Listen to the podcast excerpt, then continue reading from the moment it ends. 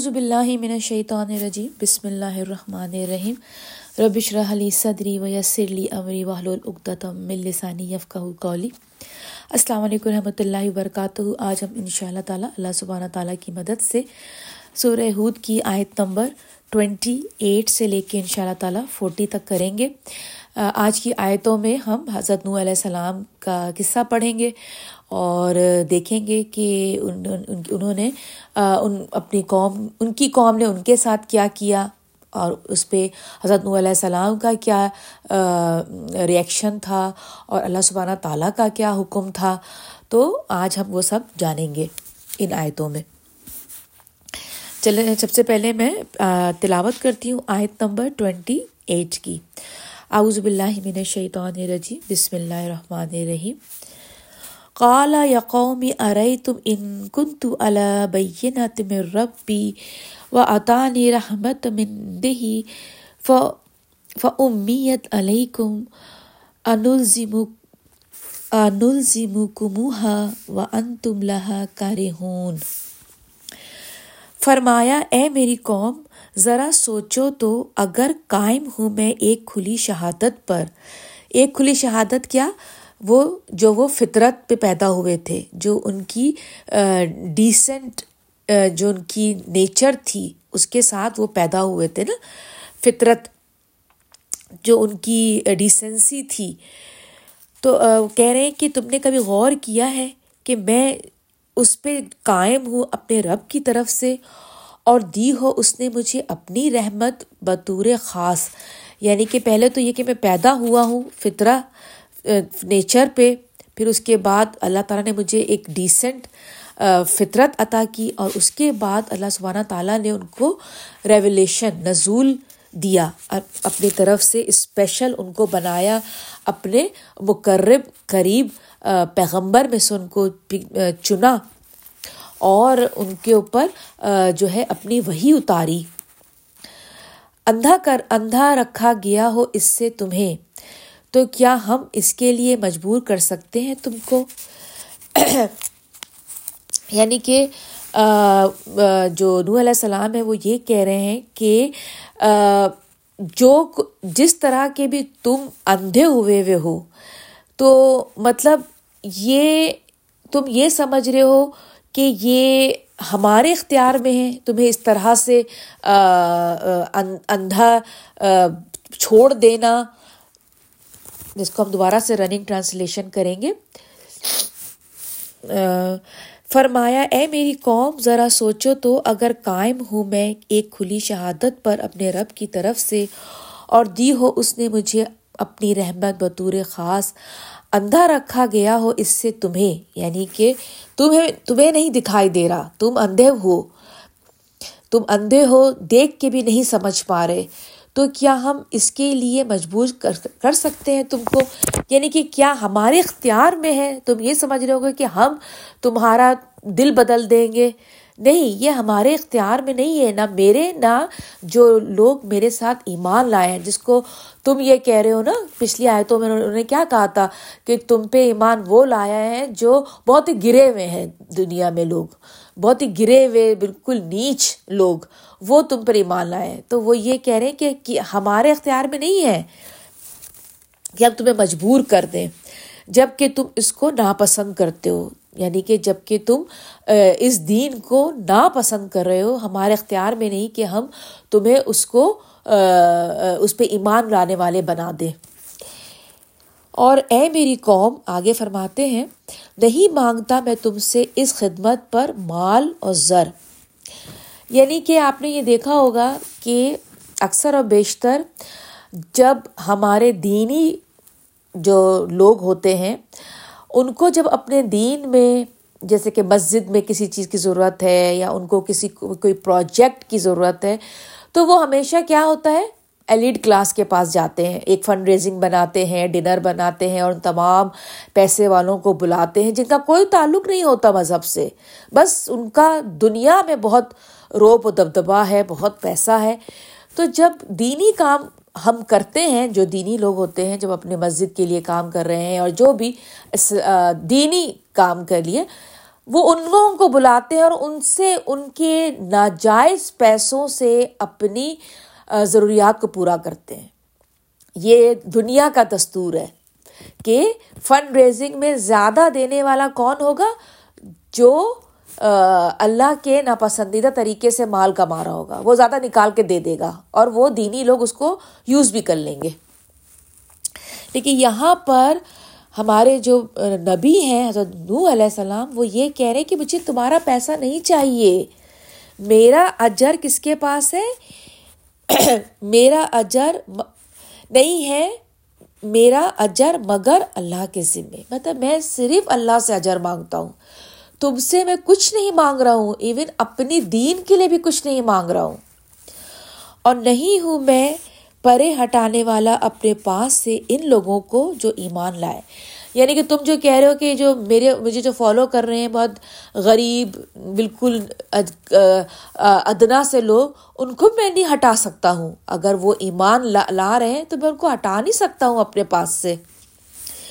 یقیناً وہ ملنے والے ہیں اپنے رب سے۔ بلکہ میں سمجھتا ہوں کہ تم لوگ جہالت کر رہے ہو۔ یعنی کہ انہوں نے کہا کہ یہ تو ایک دن اپنے رب سے مل کر انعام لے لیں گے، لیکن ایکچولی تم لوگ جو ہو، وہ اگنورنٹ پیپل ہو اگنور اگنورینس میں پڑے ہوئے ہو، جہالت میں پڑے ہوئے ہو۔ جہالت یہ نہیں کہ تمہیں پڑھنا لکھنا نہیں آ رہا تو جاہل یہ۔ پڑھے لکھے ہو کے بھی آپ اور میں جاہل ہو سکتے ہیں اگر ہم اللہ کی آسان بتائی ہوئی باتوں کو نہ سمجھ پائیں اور اس کو اپنی زندگی میں عمل میں نہ شامل کریں تو ہم پڑھ لکھ کے بھی جاہل کہلائیں گے۔ جیسے یہاں پہ اللہ تعالیٰ نے اپنی عربی زبان میں کہا ہے، تجہلون، جاہل اگنورینٹ آگے حضرت السلام فرماتے ہیں، اور اے میری قوم کون بچائے گا مجھے اللہ کی پکڑ سے اگر میں نے دھتکار دیا انہیں؟ یعنی کہ وہ کہہ رہے کہ اگر میں نے اپنے جو مجھ پر ایمان لا رہے ہیں، اگر میں نے ان کو میں چلو، مان لیتا ہوں کہ میں نے تمہارے کہنے، تمہاری خواہش کے مطابق کہ چلو، تم کہہ رہے ہو تو میں ان لوگوں کو روک دیتا ہوں اور شاید یہی دیکھ کے تم ایمان لے آؤ۔ تو پھر بچائے گا کون مجھے اللہ سے؟ اگر میں ایسا کروں گا تو اس کی دشمنی سے مجھے کون بچائے گا؟ میرے رب کی دشمنی سے۔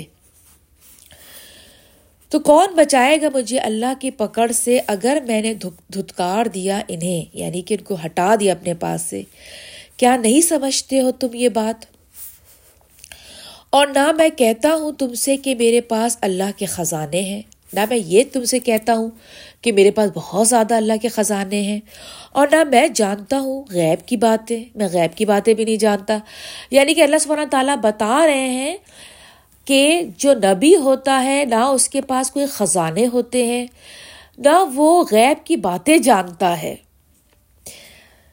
اور نہ میں کہتا ہوں کہ میں فرشتہ ہوں، نہ وہ فرشتوں میں سے ہوتے ہیں، وہ عام انسان ہوتے ہیں۔ اور نہ میں یہ کہہ سکتا ہوں ان لوگوں کے بارے میں جن کو حقیر سمجھتی ہیں، تمہاری آنکھیں کہ ہرگز نہیں دے گا ان کو اللہ بھلائی۔ نہ میں یہ کہہ سکتا ہوں، جس کو تم حقیر سمجھ رہے ہو، کہ وہ اللہ سبحانہ تعالیٰ اس کو حقیر سمجھتا ہے۔ میں یہ بھی نہیں کہہ سکتا، تو مطلب تمہیں خوش بھی نہیں کر سکتا ان باتوں سے۔ اللہ خوب جانتا ہے جو کچھ ان کے دلوں میں۔ یعنی کہ اللہ تعالیٰ سب کے دلوں کا حال جاننے والے ہیں۔ آپ کے دل میں کیا ہے؟ میرے دل میں کیا ہے؟ آپ کے دل میں کتنا ایمان ہے؟ میرے دل میں کتنا ایمان ہے؟ یہ سب اوپر والا جانتا ہے۔ اور اللہ خوب جانتا ہے جو کچھ ان کے دلوں میں ہے۔ یقیناً میں اگر ایسا کہوں تو ضرور ظالموں میں سے ہو جاؤں گا۔ یعنی اگر میں یہ کہوں کہ حضرت علیہ السلام کہہ رہے ہیں کہ نہیں، یہ ایمان والے کچے ہیں، نہیں، ان کو کوئی ان کو کامیابی نہیں ملنے والی اللہ کی طرف سے، تو میں پھر بہت بڑا ظالم ہو جاؤں گا۔ آگے علیہ السلام فرماتے ہیں، انہوں نے کہا، اب انہوں نے کیا کہا؟ ان کی قوم نے، اے نو یقیناً تو نے ہم سے جھگڑا کیا اور بہت جھگڑا کیا۔ وہ یہ کہہ رہے ہیں کہ بہت لمبی ہو گئی آپ کی باتیں۔ نو علیہ السلام سے وہ کہہ رہے ہیں کہ تم نے بہت دن سے ہمارے سر میں درد کر رکھا ہے۔ ہر وقت ہمیں ڈراتے رہتے ہو۔ اب آگے کیا انہوں نے کہا؟ بس اب لے آؤ ہم پر وہ عذاب جس سے تم ہمیں ڈرا رہے ہو۔ یعنی کہ وہی مکہ کے لوگ بھی جو شرک کرنے والے تھے، وہ بھی یہی کہتے تھے۔ کہ پیارے نبی کو کہ لے آئیے ہم پہ عذاب جو آپ ہمیں ڈرا رہے ہیں، لے آئیے۔ بالکل اسی طرح سے اتنے برسوں پہلے نو علیہ السلام کی قوم نے بھی یہی کہا۔ اگر ہو تم سچے۔ اب اس بات پہ نو علیہ السلام کیا فرماتے ہیں؟ حقیقت یہ ہے کہ لائے گا تم پر عذاب اللہ۔ پہلی بات تو یہ کہ نور علیہ السلام نے کہا کہ میرے اختیار میں نہیں ہے عذاب لانا۔ یہ اللہ کے اختیار میں ہے تم پر عذاب لانا۔ تو وہ جب چاہے گا وہی لے کر آئے گا۔ اگر چاہے گا اور نہیں ہو تم اللہ کو کسی طرح آجز کرنے والے۔ یعنی کہ تم اللہ سبحانہ تعالیٰ کو چیلنج نہیں کر سکتے ہو۔ وہ تمہارے بلانے پر یہ نہیں ہے کہ تم مانگ رہے ہو تو اللہ کی طرح کہے گا ہاں آپ انہوں نے مانگا ہے تو میں اب عذاب دے دوں گا۔ نہیں، جب اللہ سبحانہ تعالیٰ چاہیں گے عذاب آئے گا، وہ جب تک نہیں چاہیں گے عذاب نہیں آئے گا۔ تم انہیں چیلنج نہیں کر سکتے۔ اور نہیں فائدہ پہنچا سکتی تمہیں میری یہ خیر خواہی یعنی کہ میری یہ جو ورڈ ہے نا نسحی یہ ہے، اس کو کہتے ہیں جیسے کوئی ایک اسٹرانگ ایڈوائس نصیحت ویری اسٹرانگ نصیحت۔ اور نہیں فائدہ پہنچا سکتی تمہیں میری یہ خیر خواہی، اگر میں چاہوں بھلا کرنا تمہارے ساتھ۔ یعنی کہ اگر میں تمہارے ساتھ بھلا بھی کرنا چاہوں تو میں بھلا نہیں کر سکتا۔ اگر اللہ سبحانہ تعالیٰ نے ارادہ کر لیا تمہارے ساتھ برائی کا، اگر ہو اللہ کا ارادہ کہ تمہیں گمراہ کرے۔ یعنی کہ دیکھیے اگر آپ اور میں کسی بھی ریزن سے اللہ سبحانہ تعالیٰ کو ناراض کر دیتے ہیں، تو کوئی بھی دنیا کا بندہ آپ کے اور میرے ساتھ بھلائی نہیں کر سکتا آخرت کو لے کر۔ ہم بھٹکیں گے اور بھٹک کر رہیں گے اگر اللہ سبحانہ تعالیٰ ہم سے ناراض ہو گئے کسی بات پر اور اگر اللہ کی مرضی نہیں شامل کہ ہم کوئی نیک عمل کریں۔ اگر ہو اللہ کا ارادہ تو تمہیں گمراہ کرے، وہی تمہارا مالک ہے اور اسی کی طرف تمہیں لوٹ کر جانا ہے، اور اسی کی طرف آپ کو مجھے لوٹ کر جانا ہے۔ کیا یہ لوگ کہتے ہیں کہ گھڑ لیا ہے اس نے اس قرآن کو؟ یعنی کہ یہاں پر اب اللہ تعالیٰ پیارے نبی سے کہہ رہے ہیں کہ کیا یہ لوگ بھی یہی کہتے ہیں کہ تم نے قرآن بنا لیا اپنی طرف سے؟ کہو، اگر میں نے یہ خود گھڑا ہے تو میرے اوپر ذمہ داری ہے، میرے جرم کی یعنی کہ اگر میں نے اس میں کچھ بھی اپنی طرف سے باتیں بنائی ہیں، تو اس کا جرم میرے انڈر آئے گا۔ تم اس کے اوپر کوئی تمہیں پنشمنٹ نہیں ملے گی۔ اور میں بری ہوں ان جرائم سے جو تم کرتے ہو۔ یعنی کہ پہ نبی کو اللہ تعالیٰ نے کہا کہ تم ان کو کہو کہ جتنی برائی تم کر رہے ہو، اس کا تعلق مجھ سے پھر نہیں، اس کا جواب میں میں جواب دہ نہیں ہوں گا۔ اور وہی کی گئی نو علیہ السلام کی طرف کی صورت حال یہ ہے، ہرگز نہیں ایمان لائیں گے تمہاری قوم میں سے۔ اب دیکھیں جو نو علیہ السلام کے لیے ایک اور تکلیف دہ موقع آ گیا۔ ایک تو تکلیف دہ موقع گزر ہی رہے تھے، اتنے سالوں سے تبلیغ دین کر رہے تھے۔ کوئی بہت بہت کم لوگ ایمان لے کر آئے تھے۔ ایک تو وہی تکلیف دہ بات تھی اب تکلیف دہ بات کیا ہے کہ اللہ سبحانہ تعالیٰ حضرت نو علیہ السلام کو کہہ رہے ہیں کہ نو علیہ نو تم پر اب کوئی اور ایمان نہیں لانے والا۔ جتنے لوگ ایمان لا چکے، بس اتنے ہی ہیں۔ اب اور ایمان نہیں لائیں گے۔ مگر صرف وہ جو ایمان لا چکے ہیں۔ یعنی کہ بتا دیا کہ اب چاہے جو بھی ہو جائے، جتنا بھی تم تبلیغ کر لو، جتنے ابھی ایمان لائے ہیں، بس اتنا ہی ٹوٹل ہے۔ اور کوئی اس میں ایمان میں انٹر نہیں ہونے والا۔ اب یہ بات سن کے جو حضرت علیہ السلام تھے وہ بہت غمگین ہو گئے، کیونکہ نبیوں کا تو تعلق ایمان سے ہوتا ہے نا کہ جتنے لوگ ایمان لے کر آئے، جتنے لوگ عذاب سے بچ سکے، ان کا تو مشن ہی یہی ہوتا ہے، ان کا کوئی اور مشن نہیں ہوتا۔ یہ سن کر تو تم غمگین نہ ہو۔ اللہ تعالیٰ کو پتا تھا کہ انہوں علیہ السلام بہت غم زدہ ہونے والے ہیں۔ تو اللہ تعالیٰ ان کو تسلی دے رہے ہیں کہ تم غم مت کرو۔ ان حرکتوں پر جو یہ کر رہے ہیں یعنی کہ وہ ایمان نہیں لا رہے، کوئی بات نہیں۔ تم مت غم کرو۔ بلکہ غم نہ کرنے کے لیے انہوں نے کیا کیا؟ اللہ تعالیٰ نے حضرت علیہ السلام کو ان کے غم سے نکالنے کے لیے ان کو بزی کر دیا۔ چاہتے تو اللہ تعالیٰ ریڈی میڈ کشتی بھیج دیتے۔ اللہ تعالیٰ کے کوئی مشکل بات نہیں تھی۔ فرشتوں کو حکم دیتے اور وہاں پر ایک مکمل تیار شپ کھڑا ہو جاتا۔ لیکن حضرت نوح علیہ السلام کو اس غم سے ڈائیورٹ کرنے کے لیے، ان کو بزی کرنے کے لیے اللہ سب تعالیٰ نے کیا کہا؟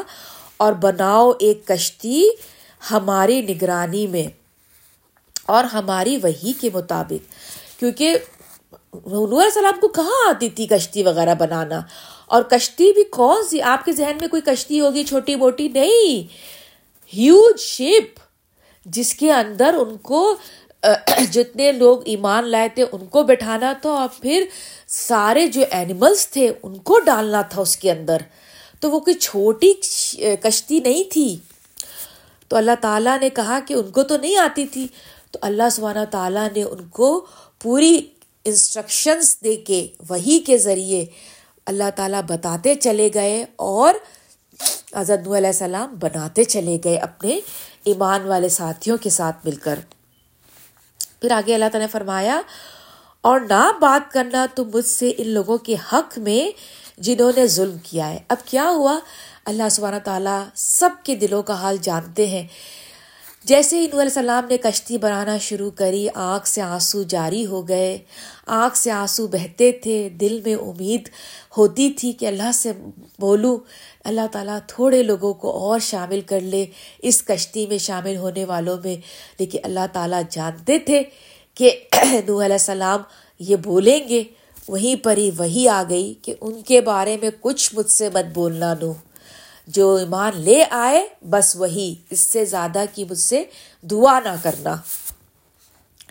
یقیناً وہ ڈوب کر رہیں گے۔ یعنی یقیناً یہ بات لکھ دی گئی ہے کہ اب وہ ایمان نہیں لائیں گے اور وہ ڈوب کے رہیں گے۔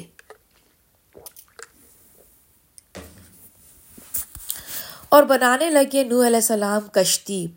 اور جب بھی گزرتے اس کے پاس سے سردار، اس کی قوم کے یعنی کہ جب بھی کوئی ایلیٹ کلاس کا بندہ گزرتا اس کشتی کے پاس سے، تو کیا کرتا؟ تو مذاق اڑاتے اس کا، تو بڑا مذاق اڑاتے ہاں بھائی نو، کیسی چل رہی ہے تمہاری کشتی؟ کب نکل رہے ہو سمندر میں لے کے اس کو؟ مطلب ان کی، ان کا اور ان کے ساتھیوں کا مذاق اڑاتے۔ اس کے جواب نیرو علیہ السلام کیا فرماتے؟ نو علیہ السلام فرماتے، اگر تم مذاق اڑا رہے ہو ہمارا، تو یقیناً ہم بھی مذاق اڑائیں گے تمہارا، جیسے تم مذاق اڑا رہے ہو۔ یعنی کہ ان کو اپنا مذاق بنانا کی فکر نہیں تھی، لیکن ان کے جو ساتھی تھے، اس، ان کے ان کو دیکھ کے نو علیہ السلام نے جواب دیا کہ اڑا لو مذاق۔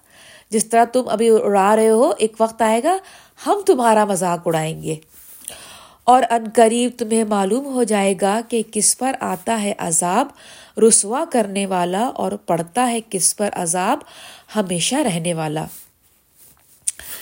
یہاں تک کہ جب آ گیا ہمارا حکم اور جوش مارنے لگا وہ تنور۔ یعنی کہ جب اللہ سب تعالیٰ کا حکم آ گیا، تو یہ یہ جو ورڈ لکھا ہے نا فا، فارا آیت نمبر، جو آج کی ہماری آخری آیت ہے، چالیس۔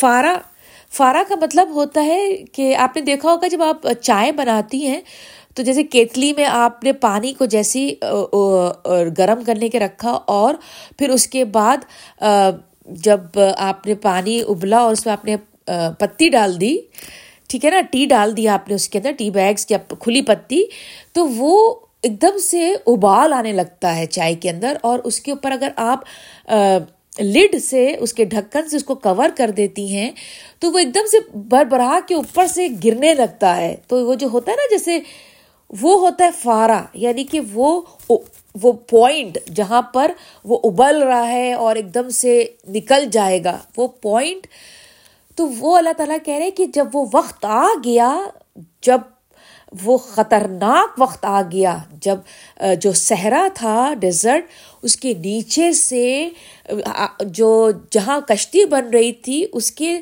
دوسری طرف سمندر تھا۔ جہاں کشتی ریگستان میں، صحرا میں کشتی بن رہی تھی، لیکن اس کی اپوزٹ سائڈ سمندر تھا۔ تو سمندر کیا ہوا تھا کہ وہاں سے اندر سے نیچے سے آتے ہوئے یوں اندر یعنی کہ وہ پوائنٹ آ گیا جب وہ وقت آنا تھا، جب اس کشتی کو بہنا تھا، وہ وقت آ گیا۔ تو ہم نے کہا، اب اللہ تعالیٰ نے کیا کہا؟ نو سے کہ سوار کر لو اس کشتی میں ہر قسم سے نر و مادہ۔ یعنی کہ جتنی بھی اسپیشیز ہیں، ان میں سے میل اور فیمیل اس کو تم اپنی کشتی میں سوار کر لو۔ انسانوں میں سے بھی اور اینیملس میں سے بھی اور جانور میں سے بھی اور اپنے گھر والوں کو سوائے ان کے کہ پہلے صادر ہو چکا ہے ان کے بارے میں حکم۔ یعنی کہ ان لوگوں کو نہیں، صرف اپنے گھر والوں کو جو ایمان لا چکے ہیں، لیکن وہ نہیں جو ایمان نہیں لائے، جن میں ان کا بیٹا بھی تھا۔ ان کے بارے میں پہلے صادر ہو چکا ہے ان کے بارے میں حکم، اور نہیں، اور انہیں بھی سوار کر لو جو ایمان لے آئے ہیں۔ یعنی کہ جو ایمان لے آئے تمہارے ساتھی، ان کو بھی سوار کر لو۔ اور نہیں، ایمان لائے تھے ان کے ساتھ، مگر بہت کم لوگ۔ بہت تھوڑے لوگ تھے جو ان کے ساتھ ایمان لائے تھے۔ تو چلیں، یہیں پر ہی میں اپنی تفسیر ختم کرتی ہوں۔ جو کچھ بھی غلط تھا، وہ میری طرف سے تھا۔ جو کچھ بھی ٹھیک تھا وہ اللہ سبحانہ تعالیٰ کی طرف سے تھا۔ اب آگے بھی جو ہے آیتوں میں ابھی انہیں کا ہی ذکر چلے گا۔ تو چلیں، یہیں پر ہم تفسیر ختم کرتے ہیں۔ مجھے اور میری فیملی کو اپنی دعاؤں میں شامل رکھیے گا۔ آپ اور آپ کی فیملیز میری ہر دعا میں شامل رہتے ہیں۔ السلام علیکم رحمۃ اللہ وبرکاتہ۔